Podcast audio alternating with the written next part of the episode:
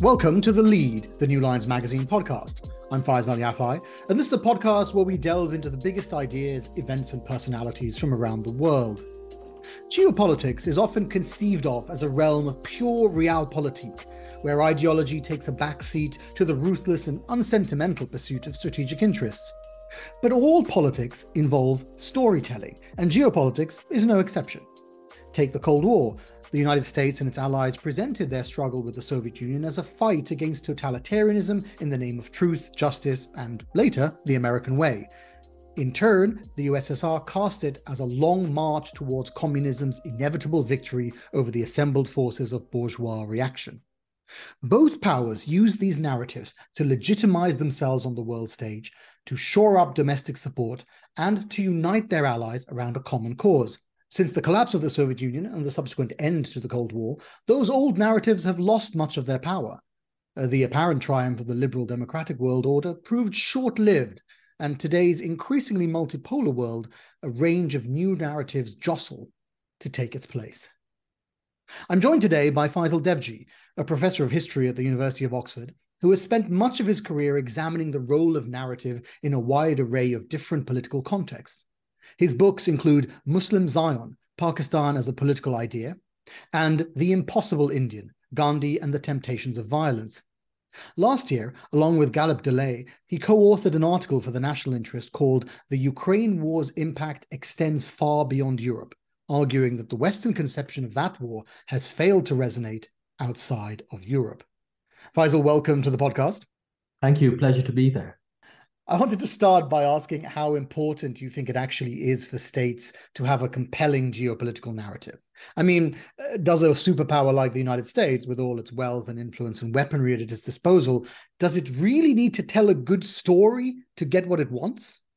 Yes, I think it does. And not just for external actors, not just for its allies and potential enemies or real enemies, but for itself as well, because realism even of a geopolitical variety, really makes no sense without narrative. And we see this, you know, from the beginning of the idea of geopolitics itself.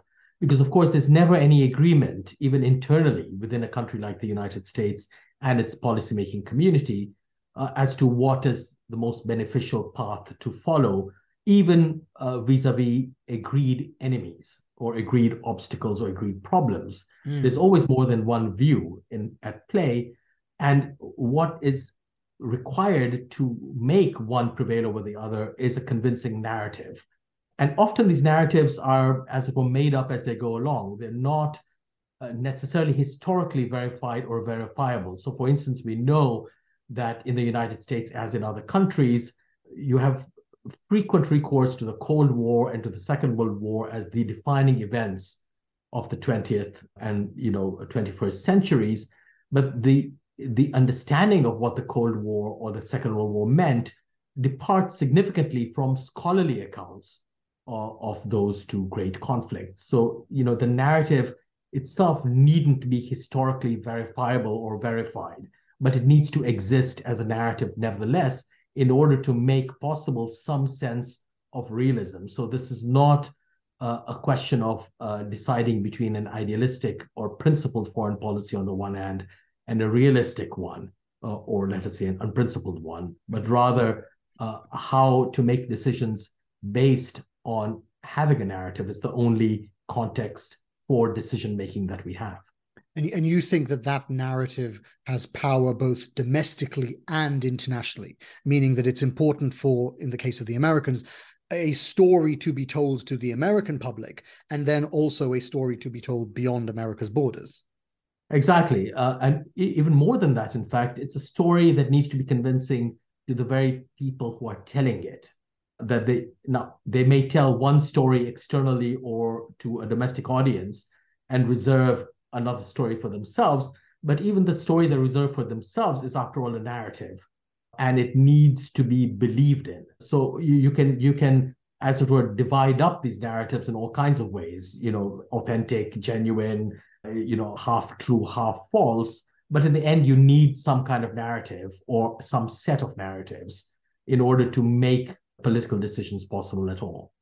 Yeah, I mean, it seems to me that if you're talking about the, the narrative a country tells itself and its and its allies and enemies, there are two aspects to it. One is that there's a strategic as, as, uh, aspect in which you tell the story in the hope that you convince other people to do what you want.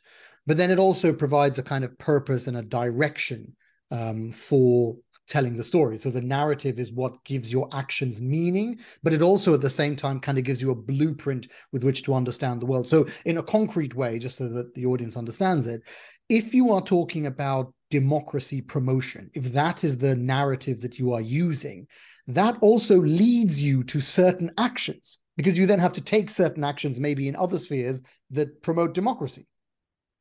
Exactly. You know, in order for, you know, once you have a narrative, it has to be constantly supported by your actions.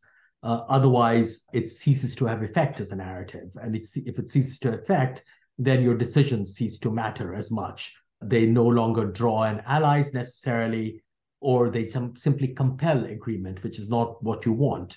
And they cease to have meaning for yourself. And you do see instances of this where, you know, at certain points, people just stop believing in their own narratives. So, you know, towards the end of the Vietnam War, you know, with the collapse of McCarthyism in the United States, just to take American examples, you see these instances where very powerful narratives, which have commandeered, you know, entire populations and states, suddenly seem to lose credibility, and they lose credibility not just because of military defeats or anything like that, but because they become internally contradictory and incoherent, and they they, as with McCarthyism, seem to collapse under the, the, the, the weight of their own contradictions.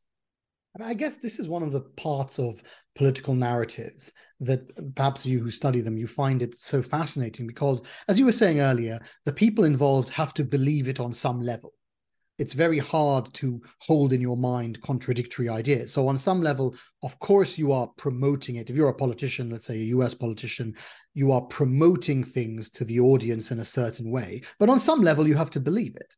But then, yes. right. But then there comes a point where the kind of the narrative tail wags the dog. Like it leads you in a direction that perhaps you didn't really want to go in. Yes, and that is actually one of the you know more interesting consequences of political debate and discourse in general. That you know you might think that you're planning it out to the last T, you know, crossing the last T and dotting the last I, but it inevitably takes you in different directions, in directions that you didn't predict. So even when you do often achieve your ends, Uh, you have, you know, and we have words for this blowback, you know, inadvertent consequences, unpredicted events, and all the rest. And sometimes your own success, the success of your narrative, and therefore of your political actions, ends up having these consequences that you could not have foreseen. And one of the reasons for that is precisely what you say that you know you have to once you have a narrative you can flex it here and there but you can't depart from it entirely. And that ends up taking you in often quite new and strange places. So it's helpful, I think, with these topics, which can seem very uh, amorphous, to kind of talk about it in a concrete way. And the most, uh, the easiest on the most easy, easy one to understand is the Cold War, um, where you have this situation where the United States and Western allies are facing the Soviet Union. Now, that narrative proved to be extremely powerful for a very long time, and then at the end of the after the Soviet Union collapsed, you had in the 1990s this brief attempt to kind of reinvent NATO as a kind of peacekeeping force with Kosovo and other conflicts. And then the narrative shifted with the 2000s into the war on terror. But I think, uh, tell me if you agree with this, I don't think you could say that either of those narratives were particularly strong and compelling in the way that communism had been. You're right, they weren't, which is why you have a lot of fidgeting going on. You know, there's an attempt uh, to create new enemies, which doesn't quite succeed. You know, only after 9 11 do you actually have that happen. But that too is transitory. So in 20 years, that fails as well. So, you know, that's one bit of the post Cold War political dispensation that I find very, very interesting. Mm. You know, how do you save the narrative that you've put to, into place after the Second World War? Which has been honed variously during the Cold War, and you no longer have it, suddenly disappears. The very thing that you wanted to happen, the collapse of the Soviet Union, happens and you no longer know what to do. Uh, yeah. Uh, so that's one very interesting example of how we're really quite wedded to narratives and that our political decisions really have no meaning without them. So the 90s is a bit of a muddle.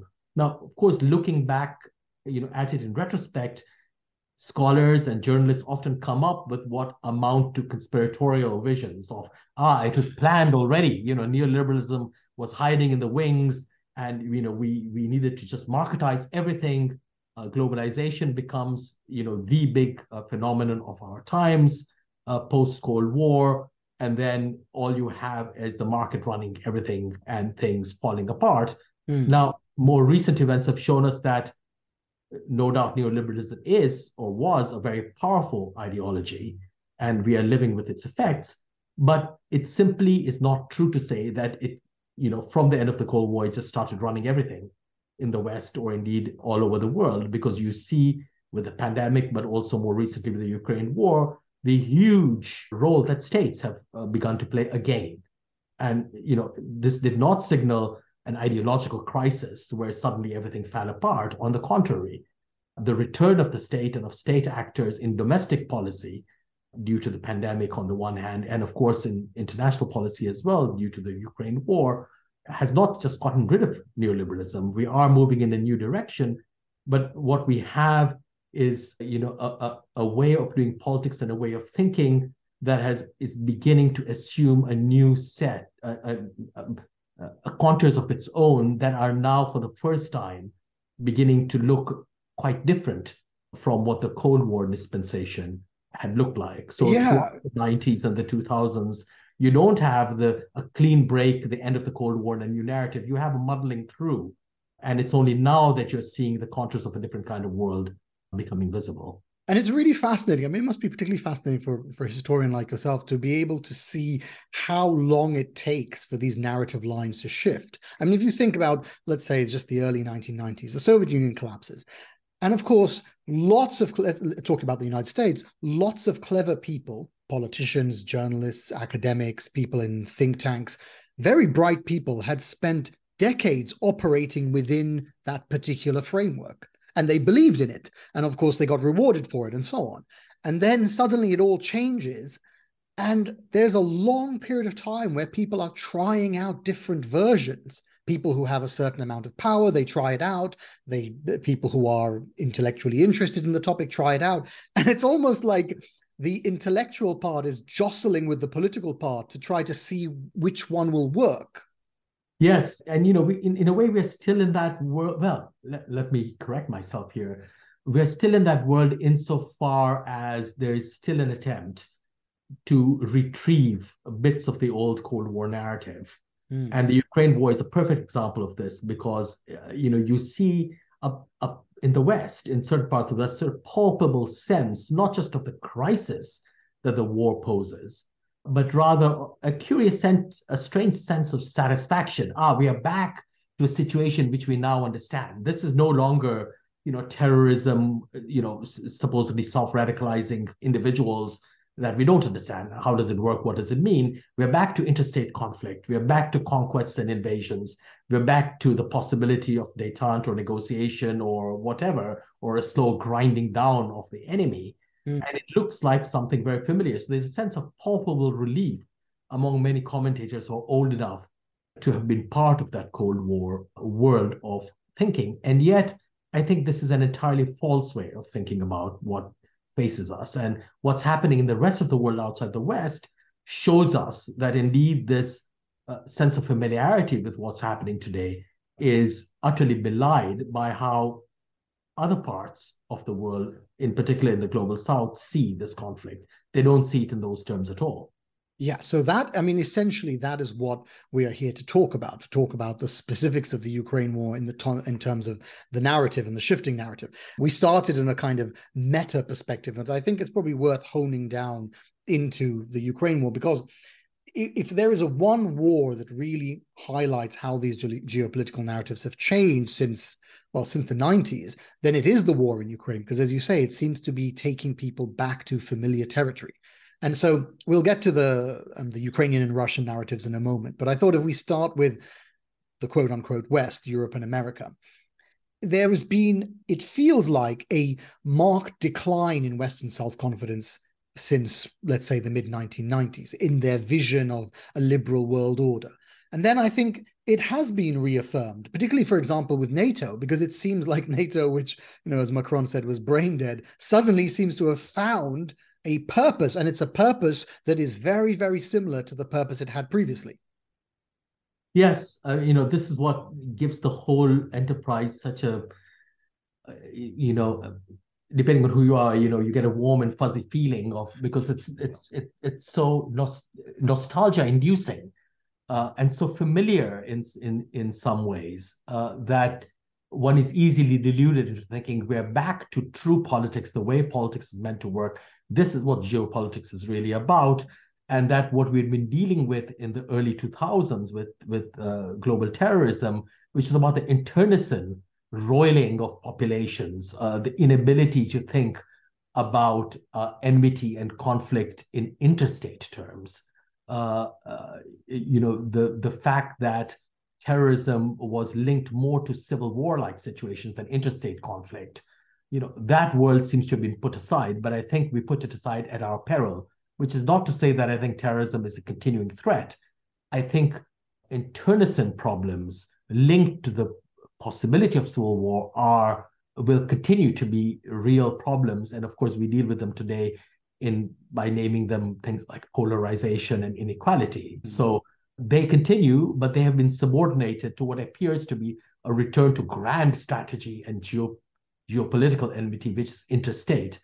And of course, that's happening. There has been an invasion of UK, Ukraine, but I don't think you can separate one from the other. And by that, I don't simply mean because you know there's Russian disinformation campaign or anything like that, or for that matter, American disinformation campaigns, according to the Russians. I mean, these two things are interconnected in such a way that you can no longer pretend that geopolitics is some kind of uh, self-contained uh, chessboard in which you can move your pieces about and they all have to do with interstate conflict and the future of a global order. The global order is now no longer conceivable without thinking about individuals and internal domestic internecine conflict at the same time. And of course, you see this in Ukraine as well it starts out arguably as a civil war, or at least in part as a civil war. So that vision hasn't gone anywhere, but that's the vision we really don't have a handle on because geopolitical strategy doesn't really tell us how to deal with it.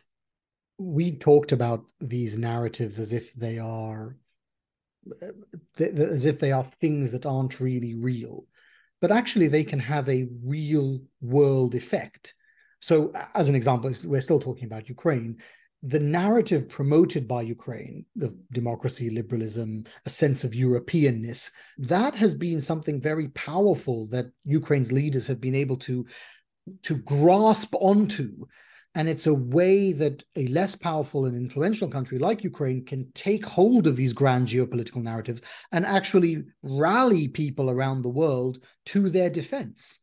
So, in that sense, the Ukrainians didn't need to come up with some explanation of why the Russians had invaded them. They didn't need an independent vision of a new global order because there was already this narrative in place and they kind of latched onto it and they've used it, I think, very successfully to sell the invasion. Yeah, and it, it goes in many different directions. I mean, the latest one has to do with anti colonialism. So, mm. you know, on the assumption that the global south, which has been noticeably absent much of it uh, in its support for Ukraine, you know, needed to be appealed to by using a narrative that was more meaningful to to them, to countries in the global south, especially former colonies. So yeah. decolonization has been ramped up as part of the narrative of, liber- of liberal freedoms, you know, to argue that Ukraine is at the receiving end of a colonial invasion from its former colonial master and that you know countries which have had this kind of experience in the past need to realize this and identify with it and how can you not identify with and that just to interrupt you but i want to explain this for the audience. That is an explicit shift in the way that the ukrainians are trying to uh, sell their need for support. Because when in the beginning when the audience for ukraine was primarily western countries it was sold as an overturning of democracy, a shared Europeanness. But then, as you've written elsewhere, the global south did not seem to buy into that story very much. So now, as the Ukrainians need more support from the global south, you see that they turn to these kind of narratives about um, a post-colonial um, they, they they look for post-colonial narratives and try to place the current war within them yes precisely and you know it, it's very it's actually quite fascinating because of course there is something to be said about the russian empire there's a great deal to be said about the russian empire both in its tsarist form and if you would like to use the term empire for it in its soviet form and you know, in the West and in many post-colonial countries, that empire or those empires are rarely considered when thinking about decolonization. Uh, on the contrary, the Soviet Union is often seen, especially as being supportive of anti-colonial movements in Africa and Asia and and and other parts of the world, in parts of Latin America as well. Yeah. But the Ukraine war has actually, for the first time almost, brought those two forms of empire and therefore forms of decolonization together in the public consciousness. And that is actually quite a major transformation. Whether it will last or not, I don't know. You know, whether this will continue being the way in which this linkage will continue to exist or subsist in the public imagination, either in the West or elsewhere. I, I I don't know, but I think it's a it's a quite extraordinarily interesting development and then because the part of the the major part of this conversation is about the global south and the way that the global south hasn't really accepted some of the narrative being put out actually frankly by either side as i said in the introduction you wrote an article for the national interest last year where this is a quote you said the west's current resurgence in confronting russia is itself a largely regional effort taking place in europe and there is no similar resurgence of the West in the regional politics of the non Western world. In fact, the opposite is the case. And you argue that part of the reason for that, part of the reason that there is this reticence in the global south to get too involved, is that there is the memory of the failures of the war on terror. Yes, I mean, I think, you know, so much of the problem is that, you know, the first narrative we were talking about vis-a-vis the Ukraine war. That is to say, democracy, liberalism, you know, the the attack on these virtues and these values by a descendant of the former Soviet Empire. That narrative was all about the Second World War and the Cold War.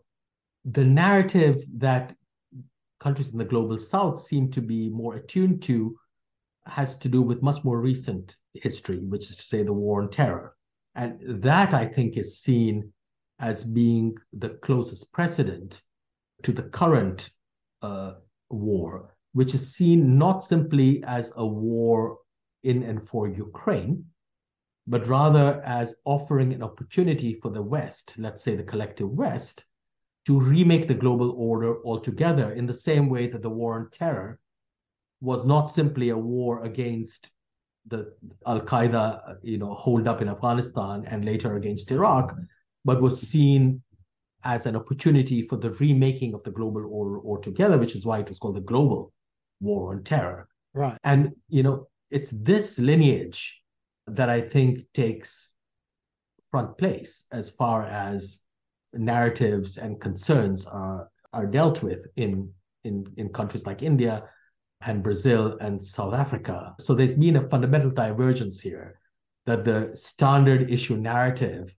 of Second World War and Cold War, in which those two wars are the pillars that define everything to do with global history and and uh, the global order, both of the past and one that hopefully comes into being, are no longer convincing mm. for people in many parts of the world. And so the global south, these countries that you mentioned, the BRICS countries, they don't really want to be involved in what they think might be another geopolitical gamble like the war on terror. Yes, I mean the war on terror was it had many destructive consequences, but it was arguably a failure, even in the opinion of those who promoted it. And but those who promoted it did not necessarily have to suffer all the destructive consequences of their own failure. The failure was suffered by others in much more intense ways, not just in Afghanistan and Iraq and Pakistan and in large parts of the Middle East and elsewhere, but in countries that were apparently far removed as uh, you know from from the conflict. Not simply by force of arms but because of the strengthening of western and particularly american military power the tightening up of sanctions regimes the the deployment, the preemptive deployment of force, the ability to act in in a concerted way with other countries, with allies, in in, in large scale military actions without going through the UN. It really destroyed international law in that sense, and and sidestepped the United Nations in particular. And that is not something that many of these countries are keen to see either reinforced or repeated. Mm. Did I understand you properly that you think the war on terror was also a failure from a narrative perspective? Did I get that correct? Yes, well, it had, you know, it had a certain purchase in many parts of the world to the, and it still does to the degree that terrorism and counterterrorism remain completely legitimate and crucial, almost existential threats in many parts of the world. And a lot of what was put into place in the United States first during the war on terror you know, changing the law as to you know the rights of uh, prisoners, the amount of time they can be held in captivity, to say nothing of interrogation and torture. These precedents that were set in the United States and Western Europe then went all over the world, and they're still there. So in that sense, it was a if if if you want to argue there is some degree of success from the war on terror, that was the success. It's not a very happy success. Mm-hmm uh, but it is a success because it continues being uh, perfectly legitimate, not only in terms of narrative, but in terms of practices, the kinds of practices mm, that I practices. mentioned. And, you know, everyone uses this language to this day, though I'm not sure it, re- it retains so much of its believability, credibility any longer among ordinary people. Yeah, but it has there has been a lot of purchasing power on the on the the, the narrative because that this idea of terrorism is still being used. Putin used it about the drone attacks. Turkey used it the other day about um, its fight against the Kurds. There is this framing of non-state actors or illegitimate actors, for example, in the case of uh, how Russia perceives Ukraine, that they are inherently terrorists. This framing has worked. Lots of countries have grabbed hold of it and they keep using it. Yeah, I know. It's, you know, and what's interesting is that, you know, it, it's something that comes out of the West and especially the US. But in the current conflict, it seems to characterize non Western countries more than Western ones. So, you know, the Americans seem to have gone back to some vision, as I was saying earlier, of a familiar interstate conflict with Russia or possibly with China. Whereas countries like China or Russia or Turkey, for that matter, though it's part of NATO, continue using and developing the the the war on terror language uh, of non-state actors and uh, preemptive attacks and you know all, all this kind of thing. Mm. So you have you know that that period of muddling through which was in uh, which achieved its summit of incoherence with the war on terror you know produced a certain kind of narrative parts of which are still available for use uh, but they are used by countries often non-Western or even anti-Western countries. Whereas in the West, at least on this conflict, you seem to have gone back to a vision of interstate right, right, yes. uh, war. So you were, you were, you I mean you have interesting survivals on both sides. You know, bits of nostalgia, if you will, for prior conflicts. One much more recent, one much uh, further in the distance. We've talked about the geopolitical visions of the West, but we really should talk about the global South, especially rising powers like India and China, which are going to define the future of the world. What visions do these countries have of themselves? Well, you know, that is a really important question, but one that I'm not sure has an answer.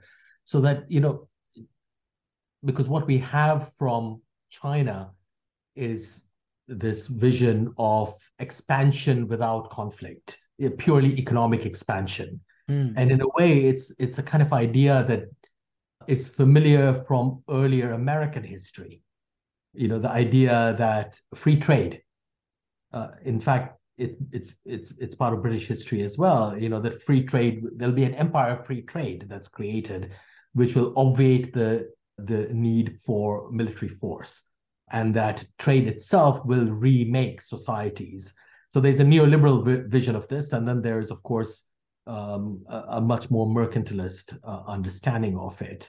Now, in the case of China, you cannot take this vision at face value because you have to add to it the ideological carapace of Chinese communism, however it might have changed in in the in the years since Mao uh, mm. was at the head of that country.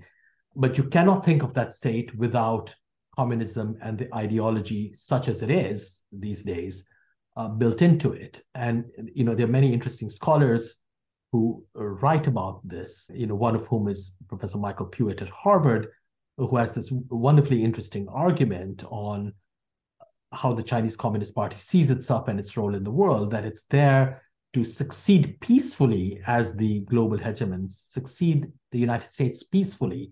And what he says is that with the Trump election, the Chinese were faced with this uh, awkward situation in which it looked like the US was uh, declining faster than they thought it would. And so they, they had been interested in a further 50 years of absolute American hegemony, but mm. this didn't look like it was going to be happening. And so China was pushed to the front of the stage before its time had come. Mm. And That's a very interesting. That, yeah, this is the because they had to deal with.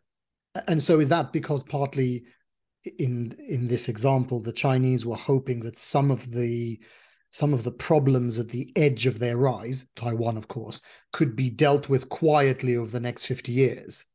Yes, and you know, uh, really relying upon the U.S. military umbrella rather than fighting it. That is to say, of course, uh, the sovereignty of the of China needed to be ascertained and uh, maintained, and all all the rest.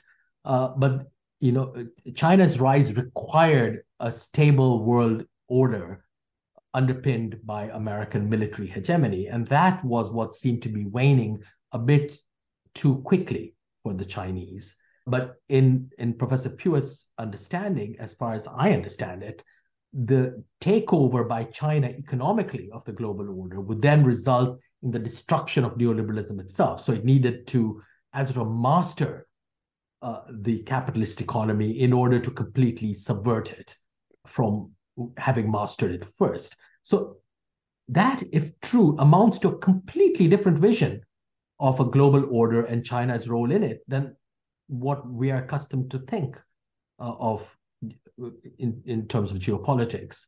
India, I don't think, has a grand vision.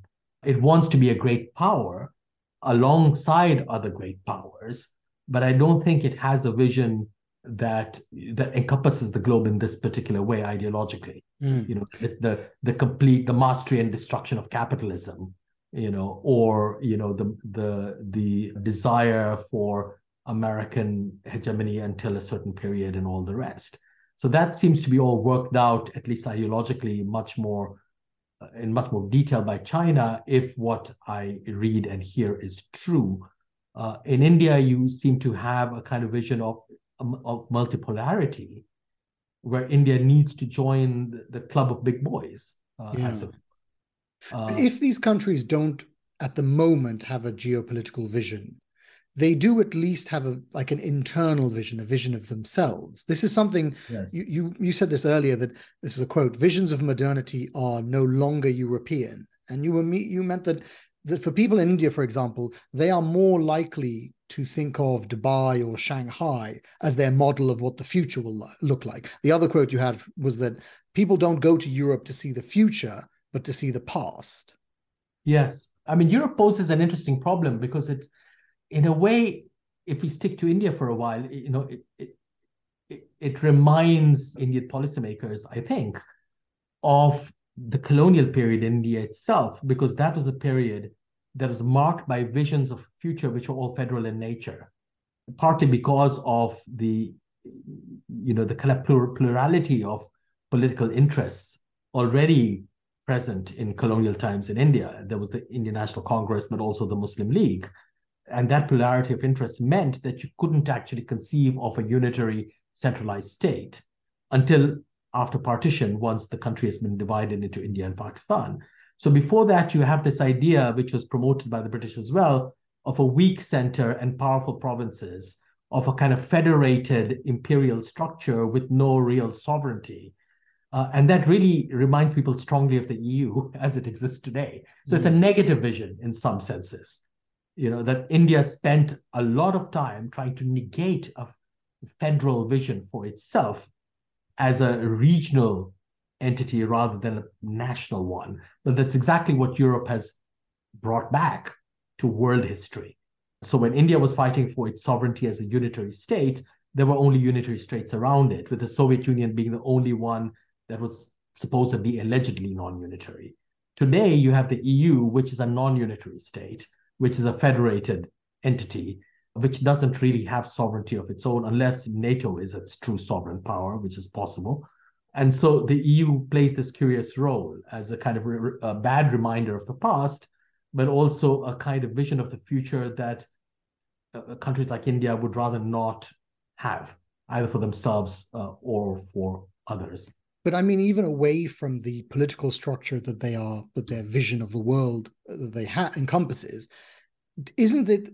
Is it not the case that when, for example, Indians and Chinese think about what they want their mo- their country to be in the modern world, is it the case that they are looking at models in Europe, or is it the case that they are looking at models elsewhere?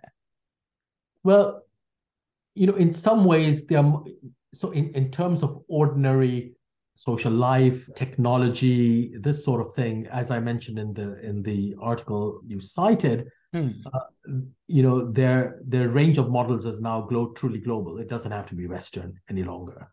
Hmm. Of course, the West remains important because it is still the single largest resort for migration and for education from all of these countries. Uh, it's not like you have large numbers of Indian students going to China. Yeah. They would, or for or to Russia, you know, right. and places like that. They, in fact, there are many Indian students in Russia and in in many ex-Soviet uh, republics. This has to do with history and has to do with fees and visa availability. Whether whereas you know it's only those who have the funding to go to the West who can go to the West. You need a great deal of it yeah. to do so so there is that but you know i think that it's not a question of a vision because they may not the chinese may have some kind of grandiose vision of a global order with themselves at the center. And the indians have a kind of rhetoric of that but no particular detailed vision for it. But that doesn't mean that uh, a global order is not coming into being anyway despite the fact that there is no plan for it.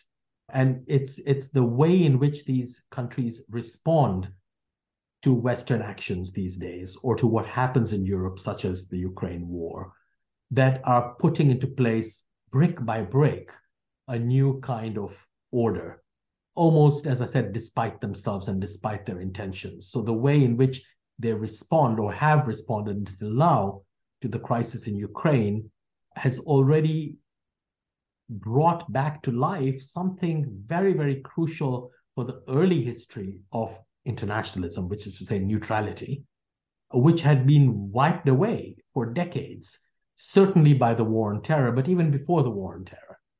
Neutrality was simply a non issue. You couldn't be neutral. Yeah. Uh, neutrality would mean that sanctions didn't work. Forget about military uh, intervention. Uh, and by reasserting the role of neutrality, once upon a time, a great principle of all thinking about internationalism these countries, without even having a worked out plan for a future global order, are nevertheless putting it into place because neutrality, I, if I'm correct, will be the way in which, will be one way in which a new kind of order starts emerging. In that case, to, to end the podcast, can we say, since we're talking about global visions and competing global visions and the growing up of new global visions, can we say that in the 21st century, even if the 21st century does not turn out to be an American century or even a Western century, that at least it will grow up in the shade of that narrative. The Western narrative provides the structure against which countries will rebel or within which countries will assert their own narratives. As I said, you know, what, what the Ukraine war tells us in so many ways is that the the building blocks of a Western historical narrative, such as the Cold War and the Second World War, which were, after all, truly global events, both of them, are now shrinking and becoming provincial events, are becoming purely Western events, in part because they've been, as it were, hegemonized by Western powers for so long. No one else is allowed to make their own interpretation of the Second World War, the Cold War, to show how their part of the world somehow defined it it, it's always been seen as a Western, even though it never was. It was truly a global enterprise, both of these wars. They've been seen and colonized intellectually as Western events. And the consequence of that now is that they will be relegated as Western events and increasingly provincialized. They will no longer define the way in which other countries see both their own historical past and the possible future that they wish to inhabit. So, new kinds of concerns, I think, are coming into the fore, not necessarily alternative events. So, the Chinese might have this alternative history of events, you know, a century of humiliation that they will pose as uh, fundamental to their vision of the global order. But these kinds of events are not meaningful for many other parts of the world in the way that the Cold War and the Second World War had been for them. So I don't think there's an alternative to these Western models, just that the Western historical models are retreating and becoming more and more provincialized on the one hand. On the other hand, there is no alternative, but there are new ways of behaving, new forms of political practice that are inadvertently almost creating something uh, quite new. And neutrality, I think, is one of the ways in which that novelty is coming into being. So, what's going to take, you know, step into that evacuated arena of historical models. I don't know. Maybe we don't need them any longer. Maybe we are moving to a multipolar, regionalized world in which it's regional histories that will loom much larger uh, than these big beasts of you know global events that we have been focusing on until now. Faisal Devji, thank you very much. Thanks. This has been The Lede from New Lines Magazine. If you'd like to hear more about Faisal Devji, you can find him on Twitter at Faisal Devji. This week's episode was produced by Joshua Martin and hosted by me, Faisal Yafai.